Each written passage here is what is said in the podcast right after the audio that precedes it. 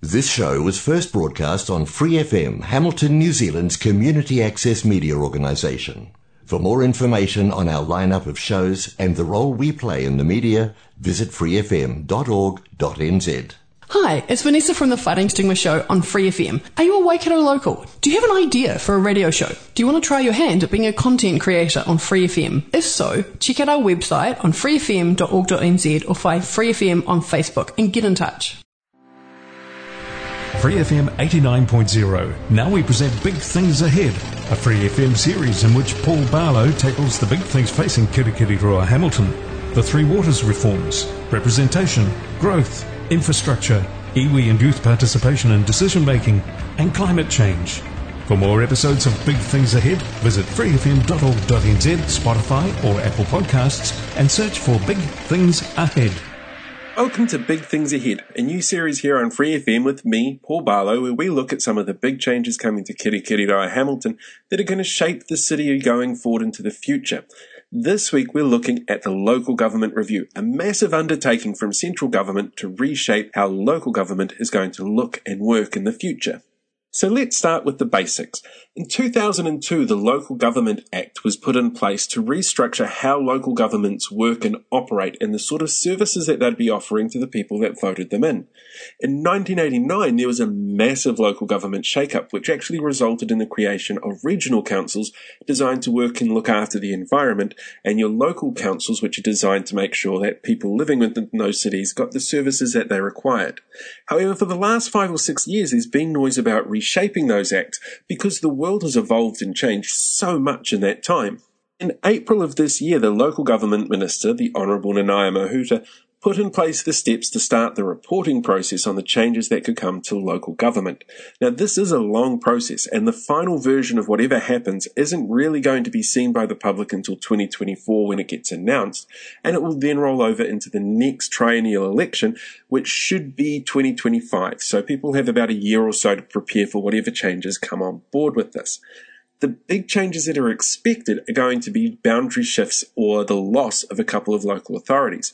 And around the country, there's a lot of different local authorities that this could affect. Of population, our largest local authority is actually Auckland Super City with 1.7 million people to look after, and our smallest is Chatham Islands with about 760. But in terms of physical size, Southland is our largest council because it covers such a large area, and the smallest is technically Kawerau. So you've got some really different areas with really different needs, and this reform process is designed to take a look at what those needs are and how to best service the people within those areas to be able to make sure that going forward, local government is set up to make sure that it can look after the needs of what they have. And one of the big challenges for any act like this is trying to predict what the future has in store, which is almost impossible. If you had predicted 30 years ago the world that we look at today, you would have probably gotten quite a bit wrong. At the same time, trying to create an act now to deal with local governance structure for 30 years in the future, when you've got the effects of technology and climate change coming into play, that's a really big ask, which is one of the reasons why it's taken so long to get this sorted. But despite the process officially having started back in April of 2021, that doesn't mean that the changes or the reviews are actually out of the blue. I sat down and spoke with Hamilton Mayor Paula Southgate about this, and she's been involved with local councils on some level for close to 30 years. Before she was the mayor and before a councillor at Hamilton City Council, she worked with the Waikato Regional Council as a councillor there, so she's seen both types of local authority in action firsthand, and she's been well aware of the fact that changes have been on on the table for a little while now. This is one of those topics, a little bit like Three Waters, that actually has been in conversation since, well, since 2014 or so, with discussion documents. Having said that, I mean, we're at the pointy end of it now, the real pointy end. The Local Government Commission has been coming around the country holding workshops. Ewan and I attended one in Ohaupo. We just recently have repeated that exercise with the councillors, but they're very high level at this point in time. They're looking at what does local government look do well? What does local government not do so well? What are the reasons why our local government can't be optimal? What would we need to do about that? So it's operating at that kind of level at the moment. Having said that, the government behind the scenes are working very fast. You know, they've, they've got a mandate, they've got numbers to make change. I guess they're going to see how much positive change they can push through. Or, depending on what side you think of, un, um, un, uh, unpopular change. But either way, lots of things are changing at the same time. Initial reporting and, and investigating from central government, they've identified five key points that they think need to be focused on when it comes to reviewing how local government works and what those changes are going to be. Those five points are how should the system of local governance be reshaped so it can adapt to future challenges and enable communities to thrive? What are the future functions, roles, and essential features of the New Zealand system of local government? How might a system of local government embody authentic partnership under the Treaty of Waitangi, creating conditions of shared prosperity? What needs to be changed so local government and its leaders can best reflect and respond to the communities they serve? And what should change in local governance funding and financing to ensure viability and sustainability, fairness and equity, and maximum well-being? And those are huge areas to cover under one law, which is one of the reasons why it takes so long to get this law right. And in the past, it hasn't necessarily worked out as well as it could have with people not really thinking properly when it comes to how you go about setting up local governance laws. Back in 2002, when that last reform happened, it was very much a Labour led government with an alliance push on local government reform. I reached out to former Prime Minister Helen Clark, who declined to be interviewed for this, stating that she has very hazy memories of the something that far back, and at the same time she wasn't directly involved in. And she suggested I talk to the Alliance MPs that were involved in making that. Now, Sandra Lee Vercoe, who was at the time the Minister of Local Government, very hard to get hold of these days, and she's pushing 75 and doesn't do a lot of media coverage. The other one was Rod Donald, who was co-leader of the Green Party at the time, and he passed away in 2005, making it much harder to talk to the people who built the law that's being looked at now. But I do have access to Mark Servian, who worked with Rod Donald and was a bit of a protege of his. And this is what he says about the creation of keeping it as local as possible for local government reform. Uh, so the, the system, the, the, dear old Rod Donald, who I, who was my mentor, or who I was working with when he died, um, did a lot of great things. I mean, he gave he was a major player in the MMP thing. Um, one of his things when he was in Parliament, it might have been very early when he was still an Alliance MP, is he got reform made to the Local Electoral Act, which basically introduced the option of STV. Now, in typical Green style, and we see this reflected again on the Green Party's um, feedback at the moment about the water reforms, the Greens are localists. But at the same time, I also know that when you get down to the local level, it is the bigoted and the loudmouths and the, I mean, I really wish that the majority of people would engage with local bodies because then we'd all get what we want. But, but the fact of the matter is it's the, your, you, the, the perception of your impact that your council is having on your life impacts your engagement with the council. So immediately, for instance, everyone who pays rent doesn't get a rates bill, doesn't feel the, the, the effect of the, of the councils on their life, and so immediately phases out, starts phasing out, right? So renters are less likely to vote, much less likely to vote than mortgage holders, and we're in a world in which the number of people renting is increasing, right? I kind of disagree with what he did with that bill, with that electoral bill, was he basically made it the councillor's decision, each council's own decision as to what electoral system they would use.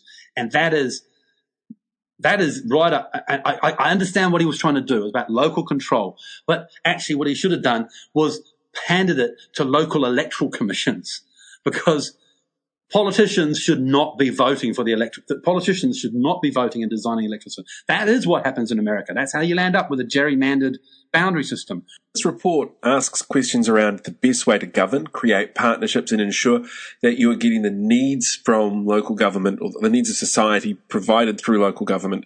A big part of that is actually going to come down to the way that your local government representatives are selected. At the moment, under law, they can choose what sort of voting system they have first past the post versus STV. And there's a really strong argument there for removing that choice away from elected officials because why would the turkey vote for the axe at Christmas time? Is pretty much how it's been summed up to me across the board. That's a really big step in changing how democracy is going to work. So the changes that we've seen in Kirikiriroa, for example, where we've switched to STV and Māori representation, they're really likely to end up being enshrined in law as something that has to be done to ensure that not only are we getting better representation across the country, but that we are upholding the principles of Te Tiriti o Waitangi and ensuring that there is a viable working partnership there between Māori and elected representatives. Because so far, Māori are really good at being brought on board and consulted with, but not seeing the outcomes from those consultations in a meaningful way that directly affects them. And that's really kind of shitty, to be honest. Dr. Will Flavell from the Henderson Massey Local Board in Tamaki Makaurau sums it up really well when I asked him why we need to ensure that we've got that representation going forward and that it has to be enshrined as part of this process of reviewing how local government works. You know, I always think that if it's good for Parliament, then it's good for um, councils. I mean, so, you know, we see strong Māori representation at Parliament level because they've got dedicated Māori seats. So why isn't that privilege be given to the, um, councils? you know, if we don't have Māori representation at the table, we're losing authentic, an authentic voice. We're losing an, an opportunity to have a strong, uh, indigenous, um, view, an indigenous point. And we're poorer as a result if we don't have that opportunity. Um, so we're stronger when we have our, when we have Māori voice at the table. And so I really would like to push the idea that all councils are able to look at this opportunity even if perhaps there are very few Māori, I still think that that's still okay to have Māori representation on, on councils that may have smaller Māori populations. I still feel it's still relevant, particularly here living in Aotearoa. So it's fair to assume that one of the outcomes that we're going to see from this reform process is a change in the electoral systems used to vote in your local councils. And it's really good in that it's designed to give you better representation. So, if you have a look back on some of the past episodes that we've done, which include Māori representation as well as STV versus first past the post and other forms of representation issues, you might get an idea as to how that's going to end up looking under these new laws. But there's also other things that we can look at to see how these laws are looking to shape up. And there's two really big ones that should jump right to the forefront for you. First one is the Three Waters proposal. So there's obviously been a lot in the news about the Three Waters proposal. We have two episodes on that available now that you can download from freefm.org.nz that look at the positive and negative implications of this. But the Three Waters model has already been cited by local government New Zealand as a potential way of seeing how this government is looking at reshaping the way that resource management works within local authorities. The second one to look at is actual resource management, the Resource Management Act changes that are coming in. And this is a bilateral policy change that's coming and being thrown into councils that they have to work around, which include the building of three story structures within a really small space to try and create infill to try and help make sure that there's more housing stock out there. The two changes to the Resource Management Act and the Three Waters Bill are huge, and the implications for local councils are absolutely massive because there's ownership issues at stake, there's lending capabilities at stake, there's population control, and there's a lot of development around what that population increase is going to do for the way that a city council plans its things. And you can learn more about that in our transport episode, where we looked specifically at how changing population bases change the way that cities look at how transport works. So already we know that the government changes to local body councils are going to be pretty far reaching in what their powers are and what they have the authority to do. But there's one really big concern that gets highlighted in the initial report that's really hard to get around. And that's distrust. Local, regional authorities do not trust central government. They never have, and they never will. And this current government has come under a lot of fire for not being as communicative as it possibly can be around any sort of changes highlight this sort of distrust, I actually asked Councillor Mark Bunting what he knew of the local government review, and this was his response. No. Well, I, I personally haven't. Maybe the mayor has. Um, I know they're, they're doing the rounds up and down the country, but my concern is, and that goes right back to that water argument, is we were saying hold off until you've done your review of local government, until you've done your RMA reforms, until you've got your um, Taumata, uh, to, um, your water authority sorted out, because then you'll know what you've got left to review. Um, at the moment, the way it's going, the way they're centralising everything, I think we'll be about some, we'll be in charge of grass verges and maybe a couple of playgrounds if we're lucky. And that concern about centralizing everything, rushing to get through all these changes before the reforms are in place, is not something that Mark is alone on when it comes to having concerns about this entire process. Here's Regional Councillor Jennifer Nickel with almost exactly the same outlook. And so um, I could see a lot of benefits in having this conversation when the um, future for local government work, uh, those reforms are um, closer to completion because really you're um, talking about taking infrastructure um, and how it's being managed um, from council with councils um, that are unsure of their future from a reform process anyway. And so bringing that together would have been ideal, but I'm mindful that um, you should never wait for central government processes to finish to do anything. Ironically, though, the idea of removing these choices from a local body and putting them into the hands of a, central body or a larger body kind of actually originated in Kirikiriroa Hamilton. In 2013 to 2014, the council flip-flopped over fluoridation of the water supply. It went out to public consultation. There were a whole bunch of loud voices on one side who sort of overpowered the voices on the other side. Then there was a referendum. Then there was an anti-fluoride campaign voted onto council. It's been all over the place. And that kind of flip-flopping on decision making has a given really the push towards central government going, you know what, sometimes we need to take these decisions out of people's hands because if we don't, there's going to be these ongoing issues which waste time, which cause all sorts of stress and which cost money to the ratepayers. So it seems that no matter what you do, there's going to be a centralization of some services, fairly large scale services, that's going to be taken away or redistributed, realigned, somehow reimagined to work with local government. And here's the tricky thing about anything related to taking away services that require physical assets. You can't take away the assets. You physically can't dig up all the pipes for the water supply and say, boom, done. They're ours now. It doesn't work that way. And there's actually an argument that could be put forward stating that centralizing these things gives them more of a mandate to work properly. On a local level, for example, we struggle to get 40% of people out there voting. This last election two years ago was the first time in nearly 30 years that we saw an increase in voter turnout. The mandate, though, is not huge versus the 80% of the population that voted for central government to make the changes that they feel are necessary. So there is an argument there around who's mandated to do what. And of course, we don't actually know yet exactly what's going to be centralized and what's going to be changed, which is really confusing and really frustrating for people working at a local government level. And this is kind of where distrust comes into play, with the distrust between local government and central government, elected officials and organisations and all the rest of it. There's so much on the plate at the moment for local government to look at and how changes work. And they have to be involved in how this new act is going to evolve and change things around them.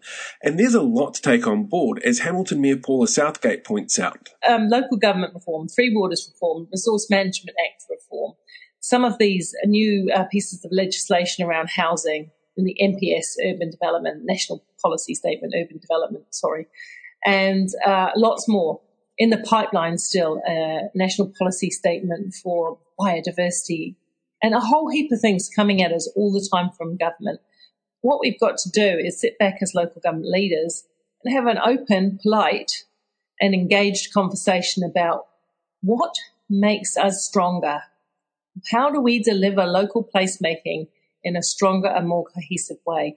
Because that should inform our feedback to government. The idea of collaboration between local government and central government comes out really strongly in this initial report, and the reason for that is actually pretty simple. Local government, when it was set up under the current Act, was really set up to look after the well-being of its citizens, and that's a really wide-ranging area to cover. That's things like climate change and uh, the amount of parks you've got and your water supplies and how your roads work, and there's a ton of stuff that falls into this. But it's equally important that there's collaboration between the people who vote in your council and your council and central government. And this report highlights very specifically that that needs to be done in a better way. But one of the other things that it highlights in there quite prominently is just how much change there's expected over the next few years. By 2048, the population of New Zealand is expected to be close to 6.5 million people. And the two areas that are expected to have the largest amount of growth are Tamaki Makaurau, Auckland, and the Waikato region. So we're already expecting to see massive changes in that area. Now, when it comes to the Waikato, Hamilton is the area that gets the most growth, and we see a pull away from your smaller regions. And it's been like that for the last 50 years, an urban drift heading towards your larger centres which suddenly means that you have smaller authorities that have got less of a rating base because their people are moving on, which makes it harder for them to be able to fulfill the needs of looking after the well-being of their community. Councillor Dave Macpherson has seen a few changes to local election rules and boundaries and everything that comes with law changes and how local councils work. So I sat down with him and had a quick chat about what he foresaw coming under these changes, including what's going to happen to these smaller councils that don't have such a large rating base anymore. Yeah, there's going to be um, amalgamations or uh, councils going to be grouped in some way all of which could be a good idea depending how it's handled. Waitomo and Otorohanga, for example, two, I call them tin pot little councils. And in fact, Russ Rimmington was the first one to call them the regional council one day. And someone from one of those tin pot little councils said, at least I'm not on a crackpot council. I, I think there will be amalgamations, but it depends how they handle it as to A, whether they're viewed favourably and successfully. Um, we we're we're working with our. I don't think there's going to be much of a problem in some ways in the central Waikato because we're, for instance, we've got this big spatial planning exercise like the Auckland plan. It's called the Met- Hamilton Waikato Metro Spatial Plan, and it covers all of the Waipa, uh, most of the Waikato district, some of the not some of the stuff right up the north, and all of Hamilton, and we've now included Morrinsville as well, Matamata Piako Council, area, part of theirs. In in that everything centred on Hamilton, where Hamilton's the the metro area servicing that and has big transport links to all of those places. And we were just talking at a meeting with us and Waikato District Council today about when we get we get planning, subdivision application, that sort of thing from developers that are sometimes on the boundary of Hamilton, sometimes inside, more often not just outside. Mm-hmm. Uh, so the, the, the hearing of, of the, that application in a resource consent sort of way, we're agreeing should be a joint hearing of two councils because while they might be plonked in Waikato District, say at Horotiu, where are they going to get their services? In Hamilton. Yeah. So it seems amalgamation of these smaller councils and these smaller territorial authorities is actually something that most councils fear, but are expecting to have happen at some point in time. I sat down and spoke to former Hamilton West MP Tim Macindoe about this. He actually lived in the Waipa when it became the Waipa about 20 years ago. And this is his perspective on the idea of amalgamating these councils. The arguments for and against have been pretty well canvassed over the years. Some of the smaller councils um, in the territorial authorities in our wider region further away from Hamilton have often been worried about being swallowed up. I do remember we lived in Cambridge about 20 years ago at the time of the big amalgamation between Cambridge and Te Awamutu, resulting in the creation of Waipa, and that wasn't welcomed by a lot of people. But there were some powerful arguments in favour of amalgamation as well, not the least of which is encouraging greater um, use of shared services so that small councils aren't bearing the full cost of providing certain things that could cross across the current territorial lines. Uh, there also has to be a further look at pushing out the boundaries of Hamilton. That means encroaching, I guess, into areas currently under Waikato, Waikato and Waipa.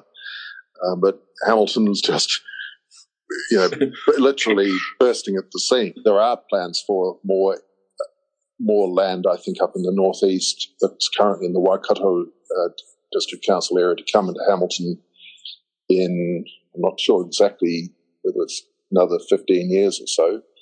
Uh, may, may be wrong about that. I think that probably, from our point of view in Hamilton, that needs to happen sooner. I understand that um, our colleagues in the other territorial authorities may not be so keen on that idea. So it seems in many respects, Kirikiriroa Hamilton has already started planning for what could eventuate under these new law changes and new reforms that are coming into place. It's already looking at different ways to work with the area around the city. And to be fair, that's actually a really good relationship that's been going on for many years now. And it's something that there's constant conversation going on about as well. But at the same time, there's a lot of unknowns when it comes to this law. And that's simply because we're still two and a half years out from when this law is supposed to come into play. It's not going to be until the 30th of September that the first full discussion document after all public consultation is done, that this report is going to have a much better idea as to what needs to be done and what those changes are going to be. And that's got to be nerve wracking for some people. When it comes to being an elected representative, there's a whole bunch of questions about balancing what you're doing for the public and for the business and how everybody's going to balance everything out. It gets confusing. And having this great big question mark over the future of what's going to happen is a really difficult thing to cope with sometimes because you can't really plan ahead not knowing what's coming next. But sometimes, though, the thing that's worse than not knowing what's coming next is the idea or shadow of impending doom that seems to be looming without knowing what's behind casting that shadow. And for a lot of the elected officials that I've spoken to, it really comes down to the fact that they feel like central government is stepping in to take away a lot of the responsibilities about what they're doing, but they just don't know. As you've seen with this uh, particular administration in Wellington, they're not that keen on local administration as as such. I think that's the indicators that I'm taking from it anyway, and it's only my opinion. Change is coming. Reform is on its way, and there is very little at this point that anybody can do about it because there are two really big factors in play here. The first is nobody actually knows what that reform looks like because they're still in the very early stages of the pointy end of the stick of getting this organized. And the second thing is nobody really knows what the election's going to throw up over the next couple of election cycles. So there's a lot of ifs, buts, and maybes around what's going to happen. There are some things that we can lock down, though, as being able to say, yeah, this is definitely going to be part of it. The centralization of a number of core services is looking to be a fairly large cornerstone of this document because that's what the government is doing now there's going to be amalgamations within different smaller local authorities because that's what's happened every time they've readjusted the borders in the past. And it's all designed to ensure that your rating base can afford the services that they need to hit those goals of looking after the citizens within those electoral boundaries. And look, there's a really good chance that for Kirikiri Hamilton, those boundaries are actually going to expand a little bit.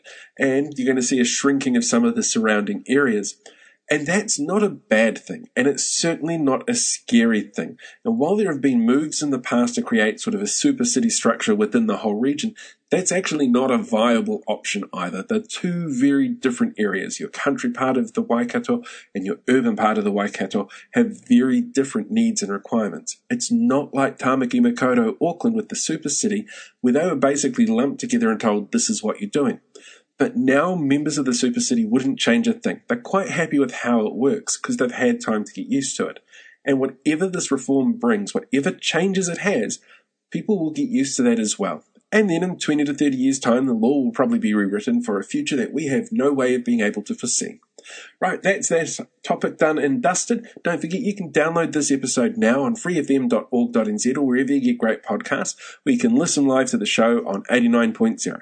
Until next week, thank you very much for joining me, and don't forget to download the previous episodes as well. It'll give you some good ideas as to what's coming up with reforms. Have a great week. For more episodes of Big Things Ahead, visit freefm.org.nz, Spotify, or Apple Podcasts. Big Things Ahead is a Free FM podcast. For more episodes, use the accessmedia.nz app for iOS and Android devices, or subscribe to this podcast via Spotify, iHeartRadio, or Apple Podcasts. This Free FM podcast was brought to you with support from New Zealand On Air.